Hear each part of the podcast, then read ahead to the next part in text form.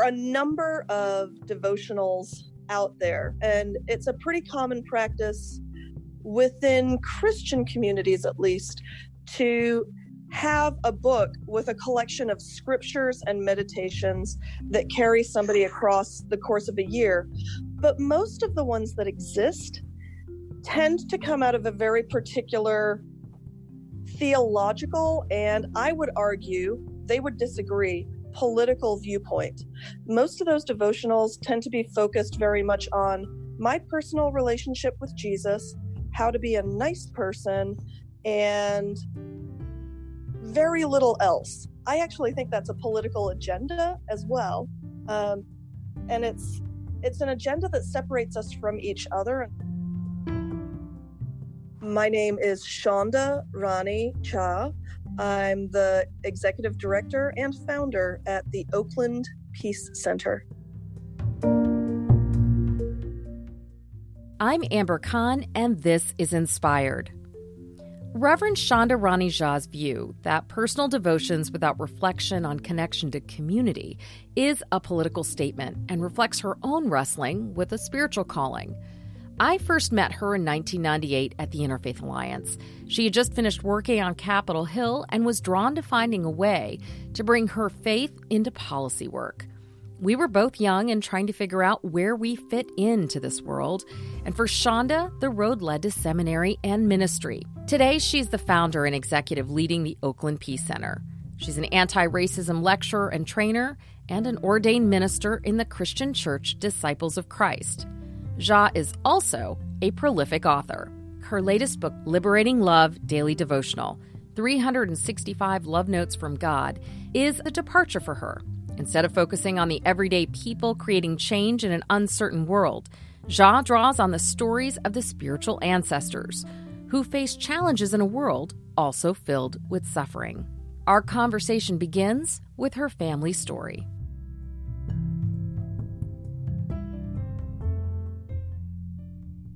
I was raised in an interfaith household. My father was Hindu from uh, West Bengal, India. My mother is Scottish Presbyterian from the tiny little island of Great Cumbrae in Scotland. I was born in England and we came to the States when I was a toddler. So I was raised with an appreciation of religious diversity from childhood. Part of my parents' story was in building up a community that would accept their interfaith relationship, even when we were in Britain. That meant building out a community that was Egyptian Muslims and Tunisians and Christians from Pakistan. And so I grew up in this community where diversity of faith was valued, diversity of culture was valued, and I lived in Akron, Ohio, where that was not necessarily always the case. So I'm really grateful for my parents making sure that I was exposed to that. And Jesus was my best friend from the time I was three. I have a very uncomplicated relationship with my faith. I was really fortunate that the faith I was introduced to was one that was very grounded in everybody thriving. I don't know that it was seen as political, but it was definitely a framework where I was allowed to embrace the questions about fairness and then about justice and then about inclusion and equity. Mm.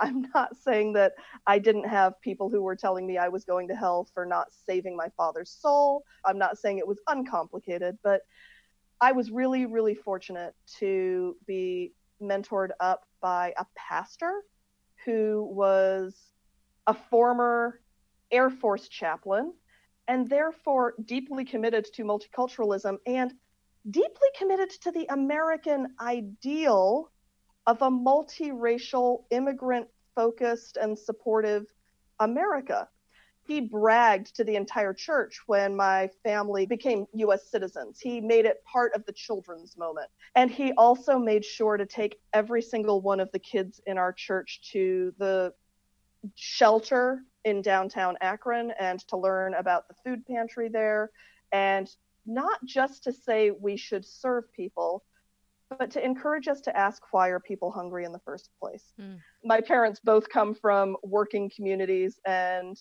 they and I have always been most at home in communities of working folks. It's why I went to college in Baltimore.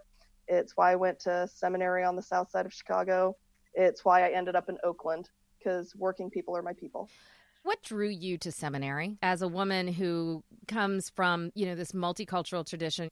I have always had a deep passion for systems change. And so that's why I was working in Congress, why I was doing political work. It was why I was involved in the religious liberties work and the advocacy with and for religious minorities at the Interfaith Alliance. And I had a deep commitment to faith and the possibilities of faith. And so many of my, you know, the models I had for how to do the work I cared about were people like Howard Thurman and Dr. King and Malcolm X, religious figures. So I always thought I was going to have to choose. Either I was going to be in the political arena affecting systems change, or I was going to be in the spiritual arena encouraging people of faith to engage in that work. So seminary was my chance to delve into that spiritual work. I thought and I thought I was going to have to give up the political work. I thought I was going to have to give up the systems change work. Fortunately, I went to a seminary that had a dual degree program. So I ended up doing a Master of Divinity and Master of Public Policy with with the plan of going to a church and engaging in social justice work as one part of my broader ministry. And I pictured the church with, you know, 400 members and the big choir with the robes, and that was going to be the work I did. And instead, I fell in love with a congregation that had dwindled to 10 people. Wow. Largely because of white flight and the crack epidemic and the ways in which the members of that church had divested from that community and that church. So there were 10 faithful, loyal, mostly African American people showing up on a Sunday in a 40,000 square foot building. And so the issue of how do we create a culture of abundance and a commitment to justice for people beyond ourselves in the midst of crisis has ended up being my work for the 15 years I've been in Oakland now. I want to ask you about the intersection of your work and your engagement in addressing the needs that people have, there has been a lot of internal reflection and internal discussion, even in traditions like yours. I mean, I believe your denomination was one of the first, for example, to be affirming of LGBTQ members becoming yep. members of the clergy. Yet, I know that you have spent decades working well before anti black racism became a popular term around the dinner table when it wasn't. I think one of my first dabblings into intersectionality was when we were doing work on religious liberty. And I think I started, I, I felt very strongly that we couldn't do religious liberty if we weren't also doing what we back in the day just referred to as civil rights. And really, what civil rights meant was addressing injustices against Black folks. Just engaging the fact that those things played off of each other. Mm-hmm. I didn't have the language for it yet. I didn't have a really strong framing, but that was really very much at the heart of uh, the beginnings of my intersectional work. The role of women showed up later while I was in seminary. And really, it was once I got to Oakland that folks helped me connect all of those things to class. I've always had a passion for workers' rights, but to realize the intersections of all of those things, the thing I want to say that I have been that has been the biggest joy of my work in Oakland has been I show up in a lot of secular spaces. The Oakland Peace Center is technically a secular space, but because this country has such a bifurcated notion of secular versus religious, the gift of the Oakland Peace Center is it's a space where people get to bring their whole selves, their activist selves, their queer selves, their beautiful black immigrant, whatever, uh, cultural selves, and their spiritual selves. And so a lot of radical frontlines folks don't have a place where they get to bring their spirituality into their frontlines work. And showing up at a fast food workers rally and talking about how they are being Moses and Ronald McDonald is being Pharaoh gets a laugh. yes, it absolutely gets a laugh. And it's a story the workers know as well as I do. Mm so there's something about getting to the permission giving of bringing our spiritual selves into our activism that I think is actually really liberating. Most of us get through the day because of our faith. And we also learn the courage to fight, often outside of our faith. What does it look like when we have the strength of the union or the strength of our siblings in the movement and the strength of our faith? I was a part of a beautiful forum just this past Sunday. The Bangladeshi Women's Empowerment Network had decided they really wanted to help their membership understand better why we should be in solidarity with the movement for Black Lives. And they invited a bunch of 20 something second generation Bangladeshi Americans and myself to do a little bit of historic context about what the history of anti Black oppression is, what the history of Black and South Asian solidarity is, what the history is of when we as South Asians have chosen to align ourselves with whiteness and distance ourselves from Blackness, and what the way forward could be. And it was magical because I uh, somebody asked the question about housing justice, and I happened in passing to mention the work that I'm doing around helping faith communities who own their own land build affordable housing. Mm. My dream is that the mosques in our community build affordable housing for formerly incarcerated people who came to their Muslim faith in prison and now get a spiritual community and housing and resources. People came alive because, for the first time in one of these conversations, their faith could be part of a solution to an injustice. It was in a very tangible way because we all see the tents. We all see the communities that don't have a place to live. We're all living in the midst of this crisis. And to realize that our call to justice, because that organization cares deeply about justice, and our spiritual communities could be aligned in the same struggle was really beautiful. Coming up after the break, I continue my conversation with Reverend Sandhya Jha and why she felt it was time for a different kind of daily devotional. This is Inspired, a production of Interfaith Voices. Stay with us.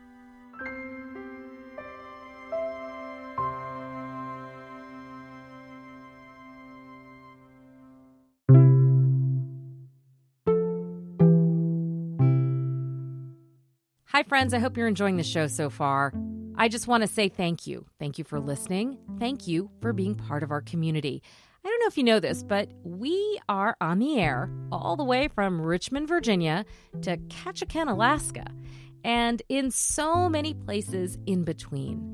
We're a national show, and we are a small and mighty team committed to bringing you stories and sounds from around the world that convey not only the diversity and the pluralism of our country, but the beliefs that are shaping our world, our politics, our culture, and the ideas that sustain us and inspire us to think about where we are going. And that brings me to this question. If you value us, if you enjoy listening and appreciate what you're hearing, I want to ask you to take a moment to consider becoming a sustaining member of Interfaith Voices or make a one time donation at interfaithradio.networkforgood.com. That's interfaithradio.networkforgood.com. Thank you, and let's get back to the show.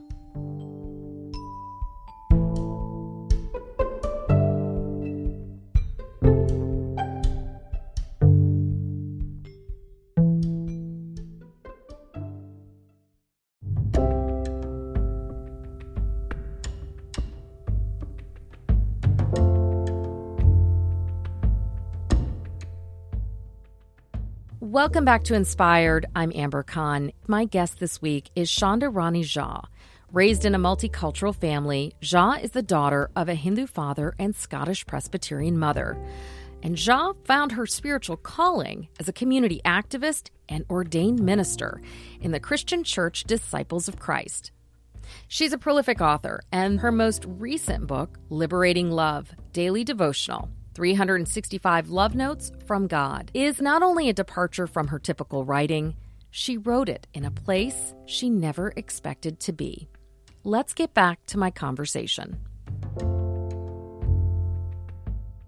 Why is it time for a spiritual? I I, I want to. I want to know the backstory here.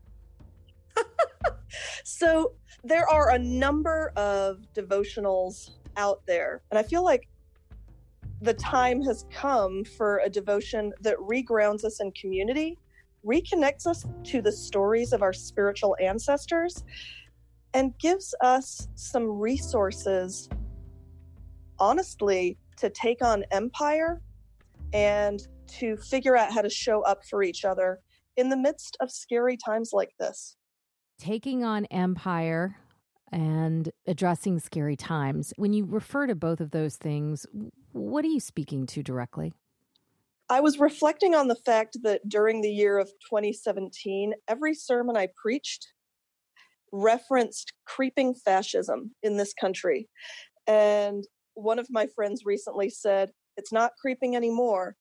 I think the reality is for any of us who are committed to creating compassionate community, what's going on in this country right now should be terrifying. Standing up and resisting requires a lot of spiritual strength and encouragement. I've been really inspired by a lot of the activists on the front lines uh, of the movement for Black Lives. Many of the folks I know who are in leadership of those kinds of movements are deeply spiritual people. It's what gives them the strength to show up in the streets, to show up for each other, to resource each other, to build out mutual aid for each other. I think we need those kinds of tools to keep us going in this long term struggle. Who is this devotional for? I think it's intended for several folks. My ex evangelical friends who are hungry for the daily spiritual practices of the evangelical church, but for whom the evangelical church no longer speaks to them. I did hope that it would be valuable to folks from the more liberal church traditions who don't always have a daily spiritual practice to encourage them along the way.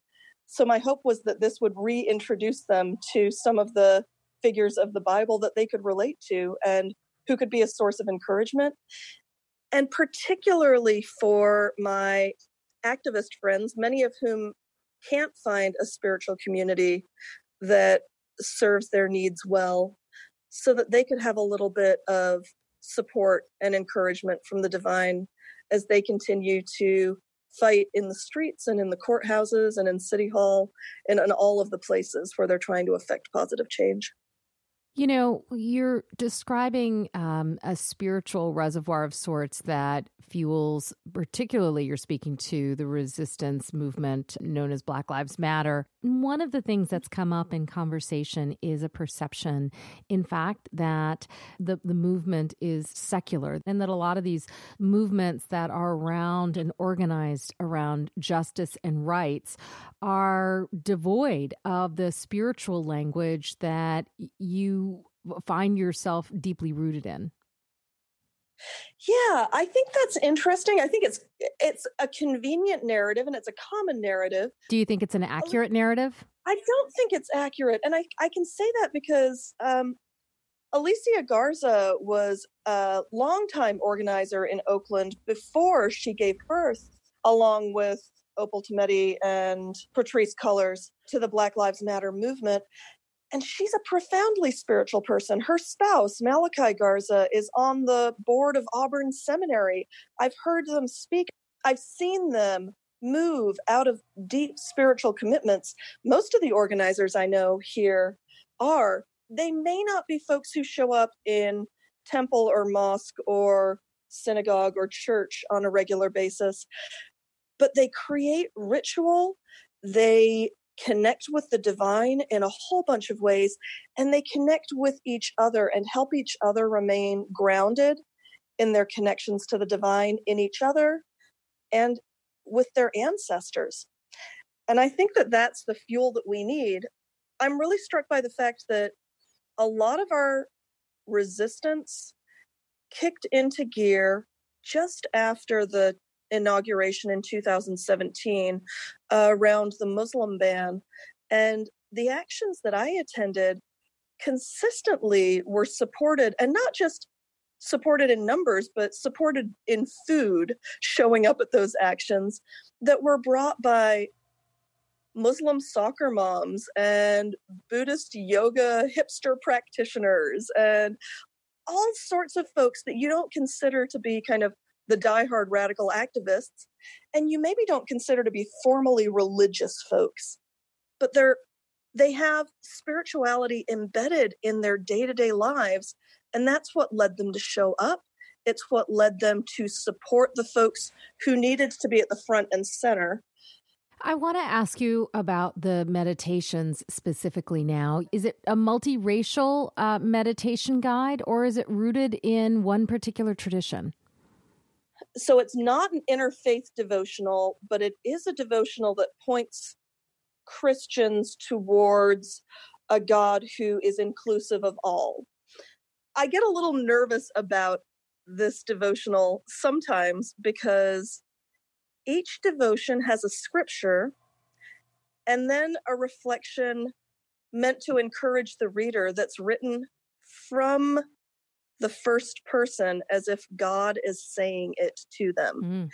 This is a little terrifying to me because it is I'm trying to find the right word. It's it's a little audacious.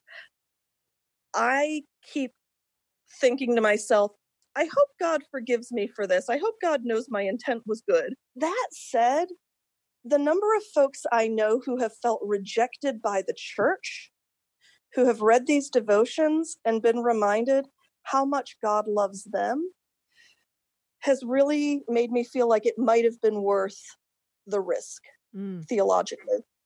Have you experienced any pushback from anyone who's read this? I've invited input from people across a diversity of Christian denominations. And interestingly enough, some of my friends who come from more theologically conservative, culturally conservative backgrounds said, It took me a couple of devotions to get comfortable with this structure because it's not how devotionals are usually done. But once I got used to it, I was really moved by it and I felt like my relationship with God became more intimate.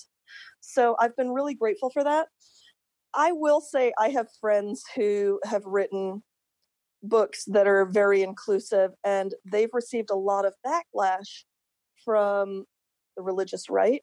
And that might happen. Interestingly enough, there is a very popular evangelical devotional that in some ways maybe inspired this as an alternative. Which one is that? It's called Jesus Calling. And it was written by a woman who's a missionary. And every single one of those devotions is written in the first person as if Jesus is speaking them. It's one of the most popular devotionals among Christians in this whole country. And a lot of folks who aren't theologically conservative read it because they're so hungry for a daily devotional that helps them feel connected to the divine on a daily basis when life is so hard. So, this was kind of an homage to that with a very different theology. Mm. Sometimes Christian devotionals are unconsciously anti Semitic, and I worked really hard to honor the stories of the Hebrew Bible as a critical part of the Christian understanding of the texts rather than simply as things that pointed to the New Testament or the stories of Jesus.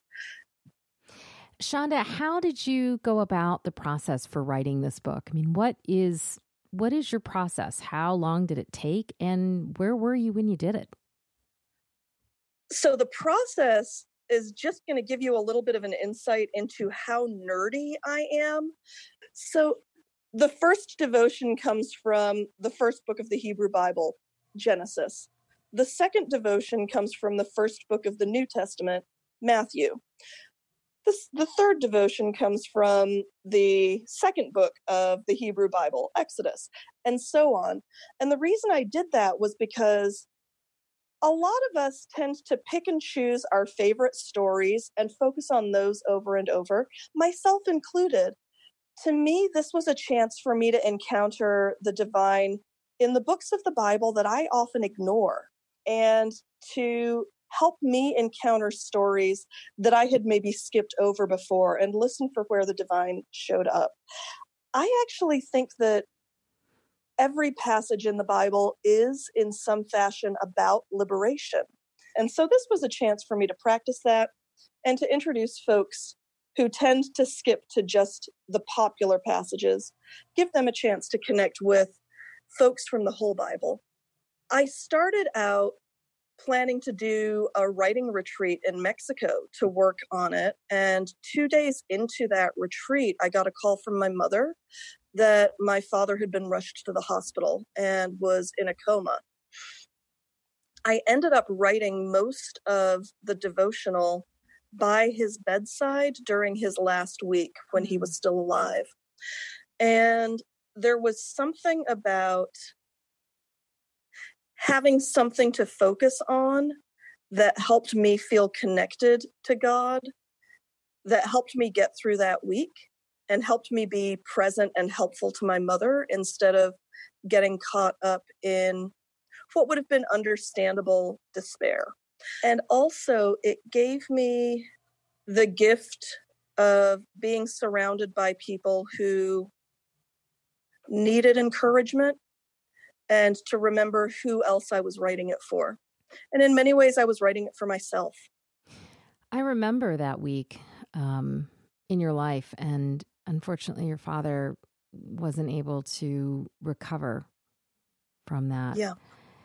And when I saw you, I was uh, kind of struck by your strength, you know, and you were and have always been a pillar for your parents and someone that they have just poured so much love and um, pride into eh, glow frankly when they see you. I mean that's my memory of every time i saw your dad around you and your mom for certain.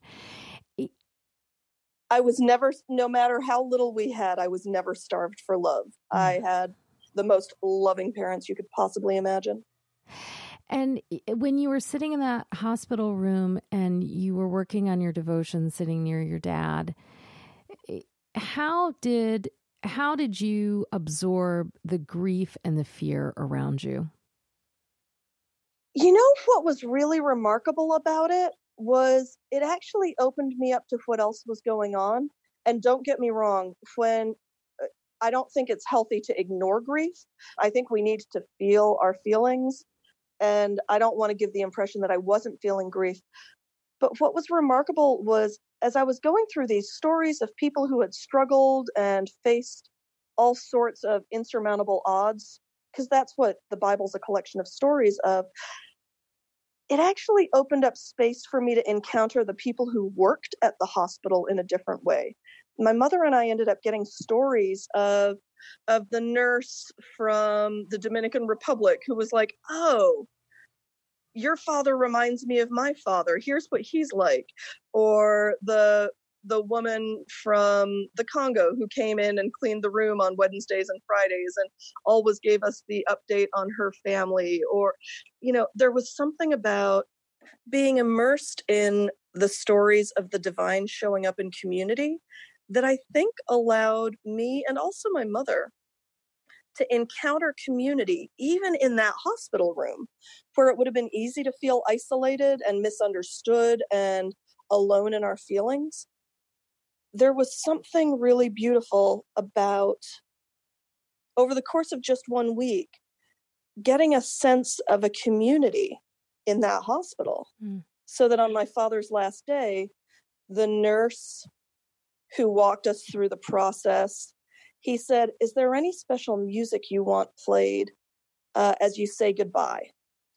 And he pulled up my father's favorite group on his Spotify playlist so that we could have that experience. And he knew to ask for that because we had talked about um, how much he and my father both loved music over the course of the week. It was little things like that that made it beautiful even in the midst of the pain. What was the song? I'm curious.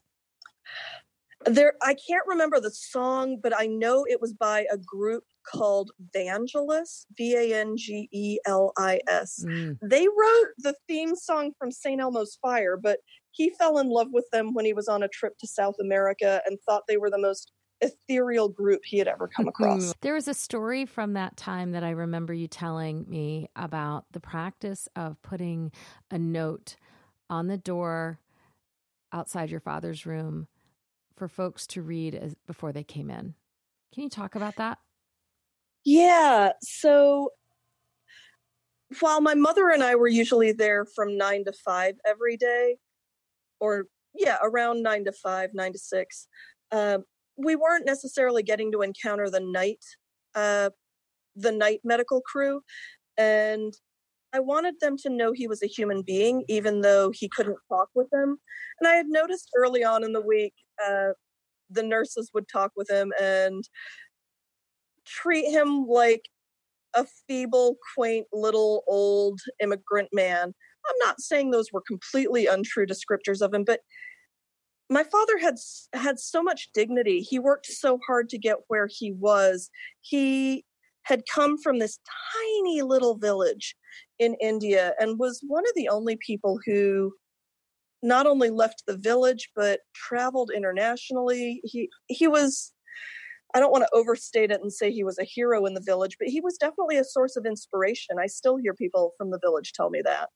Um, and I wanted the folks who were working with him not just to see a feeble old immigrant man, but to know a little bit about him. And so I put a note on the door so that anybody who interacted with him might invest a little bit more in the way they engaged him. I didn't know whether he could hear them. I didn't know what kind of uh, medical practices they'd be engaging in. I just wanted them to know who they were encountering. What's really interesting about that is a friend of a friend of mine uh, from college, she is the head of the emergency department at Mount Sinai Hospital. She found out that I had put this note on my father's door for the medical staff. And she said, I wonder what would happen if we implemented that as a practice. They've built out a whole program, uh, done all sorts of metrics on it, and they've discovered that with their unconscious patients, their medical care shifts when the medical staff understands the fullness of their humanity. And and and it's amazing to see what's kind of emerged from there and it's beginning to be replicated in other hospitals. Mm, i i love that story and i'm thinking about how powerful that can be right now. You know when you look back and you think about the time we're in right now in which loved ones are going to the hospital and many many people as you know are dying alone um, yes. the i know many nurses and doctors and healthcare family members and friends who are doing so much with so little and trying to keep family members connected to their loved ones who are in their care. And the idea of sending a note and informing and placing that on the outside of a door just seems like such a powerful way to, as you describe, um, offer this full picture of someone's self that's not just defined by their illness or what they're struggling with at that moment. I think it's also, in a weird way, a gift to the medical staff. Um, my my colleague at Mount Sinai, she said nurses reported that they felt a deeper connection to the person they were caring for when they knew their backstory. Um, they were still going to provide good care. The nurses and doctors uh, of this country and across the world are are heroes, but for them to for them to get the gift of seeing someone's humanity in the midst of caring for them um, actually ends up helping them feel more valued themselves in the process. I really appreciate you sharing that story, and I know that that's that was um, you know that that was a difficult time, and I'm I know that the grief is one that you you know continues. I, I don't want to make any presumptions about that and about what that loss and that journey of saying goodbye to your father was like. I, I know that that journey took you all the way to India, and I'm wondering if that process, that r- ritual, also informed the way you think about these meditations? I think that's absolutely right. I was really fortunate to take a sabbatical and go to India, take my father's ashes back so that my family could go through some of the traditional Hindu rituals and place his ashes in the Ganges, uh, very near his village, uh, which was a really beautiful thing to experience on the day um, of the celebration of Ma Ganga, of the goddess of the Ganges River. Um, and that was really powerful and I was involved in the ritual process, and I chanted all sorts of Sanskrit very, very badly, uh, and and got to do that with my eldest male cousin, and had the whole family kind of supporting me in in the midst of that, and for them to get to feel connected to um, releasing my father, uh, I think was really powerful. And that actually has me thinking about my next book, which is about how connecting with the spiritual and cultural practices of our ancestors can equip us for the work of dismantling white supremacy. And even though that sounds removed from a daily devotional, I'm not sure I would have gotten there if I hadn't spent so much time dwelling in the stories of our spiritual ancestors and realizing how much they have to teach us, even though the world they inhabited seemed so different from the one we're in right now.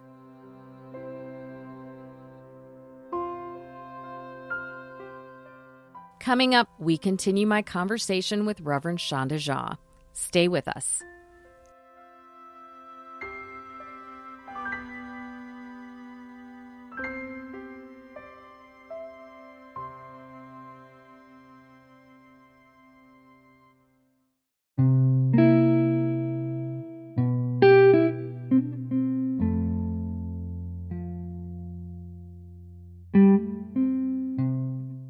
I'm Amber Khan, and this is Inspired. My guest this week is Reverend Sandhya Rani Jha. Raised in a multicultural family, Jha is the daughter of a Hindu father and Scottish Presbyterian mother who found her spiritual calling as a minister in the Christian church Disciples of Christ. In addition to being a prolific author and community activist, she's a lecturer and anti racism trainer. Let's get back to my conversation as she explains why.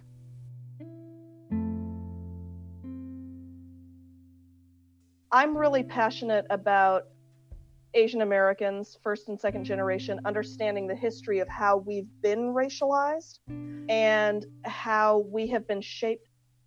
So, whenever I do anti racism work, I often talk about how the first race that was constructed, as we understand race today in the United States, was the white race, and that everything expanded from there. And that whiteness has evolved over time, but that all of the races are shaped based on this construct of whiteness.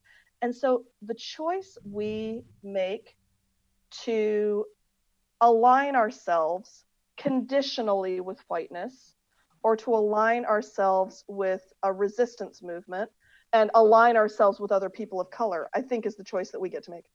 When you find yourself as the person of color standing in front of a predominantly white congregation, you have one way of beginning that conversation. When you are with people of color, and particularly Asian Americans, what do you find to be one of the first challenges or do you do you start your workshops in the same way or do you start them differently? If I'm talking to a white community, I'm usually going to start by sharing something we have in common, and then I'm going to share something that is different about me because they feel safer if they think we're all the same. And so it's important for me to name actually my lived experience, my experiences of systemic racism mean that my journey's been different than yours.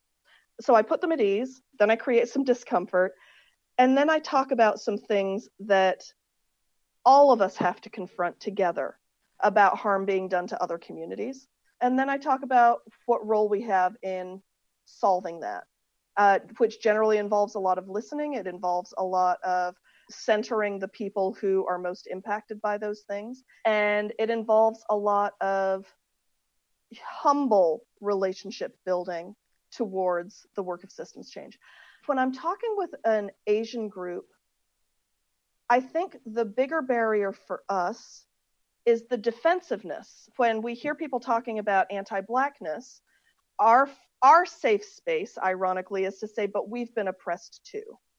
And so I find it helpful to talk about here are the things that we've gone through. Here are some hard things we've faced.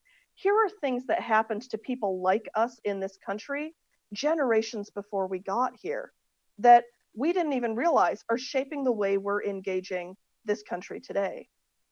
And now let's talk about what's been happening to Indigenous folks and Black folks for hundreds and hundreds of years and what it means for us to be entering into that hundreds of years long process and what it would look like for us to align ourselves with Black and Indigenous folks rather than unconsciously seeking to align ourselves with a whiteness that is very conditional.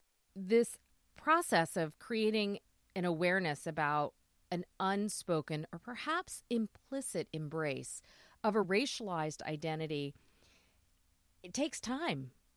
Yes. Also implicit in what you're describing is taking a responsibility for a problem that people don't feel like they are responsible for. Yeah i think there are different defenses built up so, all of the work that we're doing is related to what I call a culture of white supremacy or systemic racism, if that's an easier term for pe- people to think through. And so, I think all of us have different ways that we are harmed by white supremacy, because I do think actually everybody is. I increasingly believe there are multiple roles that needs to be played. I think it's fine that there are some folks who are doing some hand holding and easing people along their path. I want to be real honest and say there are people who have eased me along in my path. I have not always been as conscious of what it means to be engaged in the work of addressing anti Black racism. I've always cared about civil rights, but I sometimes did it from a place of I had a sense of my intellectual superiority because I went to a fancy college. And I definitely have had to do my own work and have had to have people coach me in that. I've had people who have walked me along the path. I think there is also a role for the folks who are on the front lines who are saying, I will not let you show up in this space in any sort of way that's going to harm my community. I think holding that firm line and saying, we are only going to do this work if it is for all people. There was a really interesting intersectional moment very early on in the movement for Black Lives because Alicia and the and Opal and Patrisse, the the founders of Black Lives Matter, they were really clear on the fact that this movement was for all black lives incarcerated black lives queer black lives trans black lives homeless black lives all black lives and there was a black denomination that was very anti-woman that was very anti-queer leadership that decided they were going to have a blm sunday and the founders of blm said this doesn't represent the movement and that was a hard thing to do in a moment where that denomination was trying to join a powerful movement. They held a really firm line because they said, You will not welcome our queer immigrant women bodies into your pulpits. You're not actually about this movement. So there's a role for that too. Did you agree with that, Sandhya? Yeah, I 100% agreed with it. I also understood that there were folks who were attached to that denomination who were like, this is where we start. So, so I think those are equally important roles to play. And there's a third role, and it's the role that I increasingly play, which is there are folks who know things are wrong. There are folks who know things are broken. There are folks who know that this is not the world we want to live in, and they don't know what to do next. Those are my people. One of my books was used in a pastoral care class. I was with those students, and one of them said, I really like what you're talking about. I like how it centers people on the margins in the decision making processes. But how would you do this in a congregation full of Trump supporters in central Indiana? And I said, I wouldn't.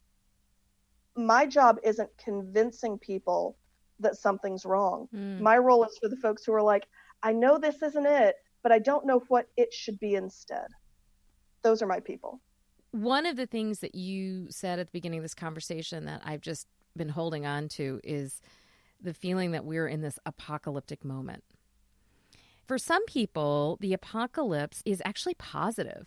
Yeah, no, I appreciate you asking that because apocalypse and end times are two different things. Now, apocalypse can mean the ushering in of a new world, and apocalypse can mean something as simple as the radical inbreaking of the divine presence to clarify our confusion.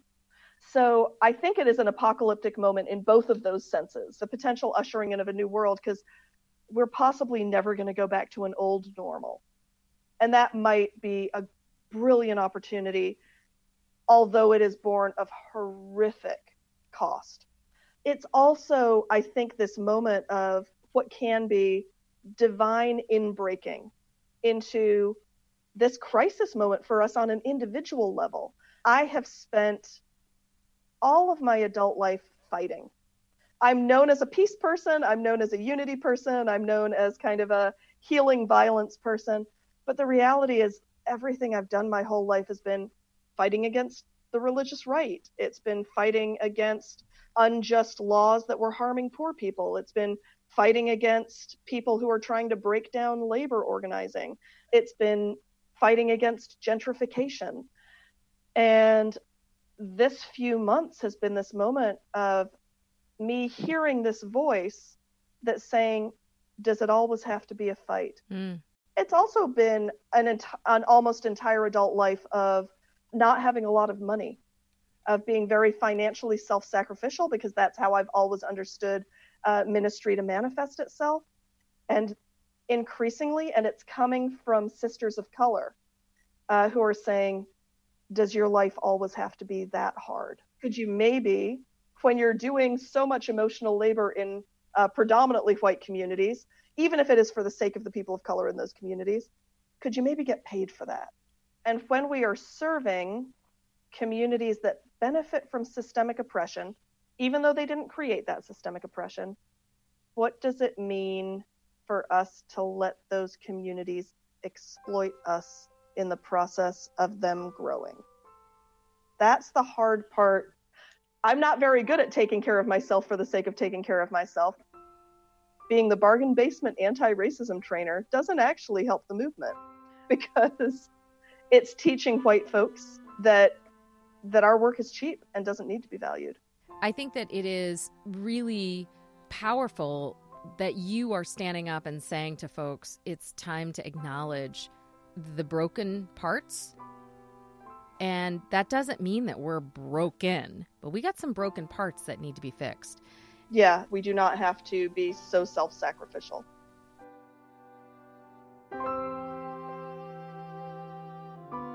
Before we go, Sandhya, can I ask you to share a reading? The Liberating Love Devotion for April 15th. The Book of Esther, chapter 2, verses 19 and 20. When the virgins were being gathered together, Mordecai was sitting at the king's gate. Now Esther had not revealed her kindred or her people, as Mordecai had charged her. For Esther obeyed Mordecai just as when she was brought up by him. And the devotional begins. My beloved daughter Esther was hiding in plain sight. In a nation that distrusted Jewish people, her uncle told her not to advertise her faith and culture because he wanted her to stay safe. How often my children end up having to hide parts of who they are in order to stay safe in a world ruled by fear, hatred, and ignorance. I long for a better world for you, for your siblings, for your children, and their children. Today, I invite you to pray for an end to hatred, fear, and ignorance. And I invite you to turn to me that you might be an instrument for love, courage, and compassionate wisdom. What does that say to you today, right now? I do a lot of work around changing systems and structures and taking on institutions and I also don't want to lose sight of the fact that what I pray for in my own life is the starting place of that journey to changing systems, institutions, and structures. I find myself relating to Esther in some ways. Uh, I'm very light skinned. I could pass for white. And there's something about Esther's story that says, here's why it matters to claim my community. And here's where my relative privilege and power actually require me to stand with my community when they're facing injustice. And I think that's why I chose Esther for today. In some ways, it's my story.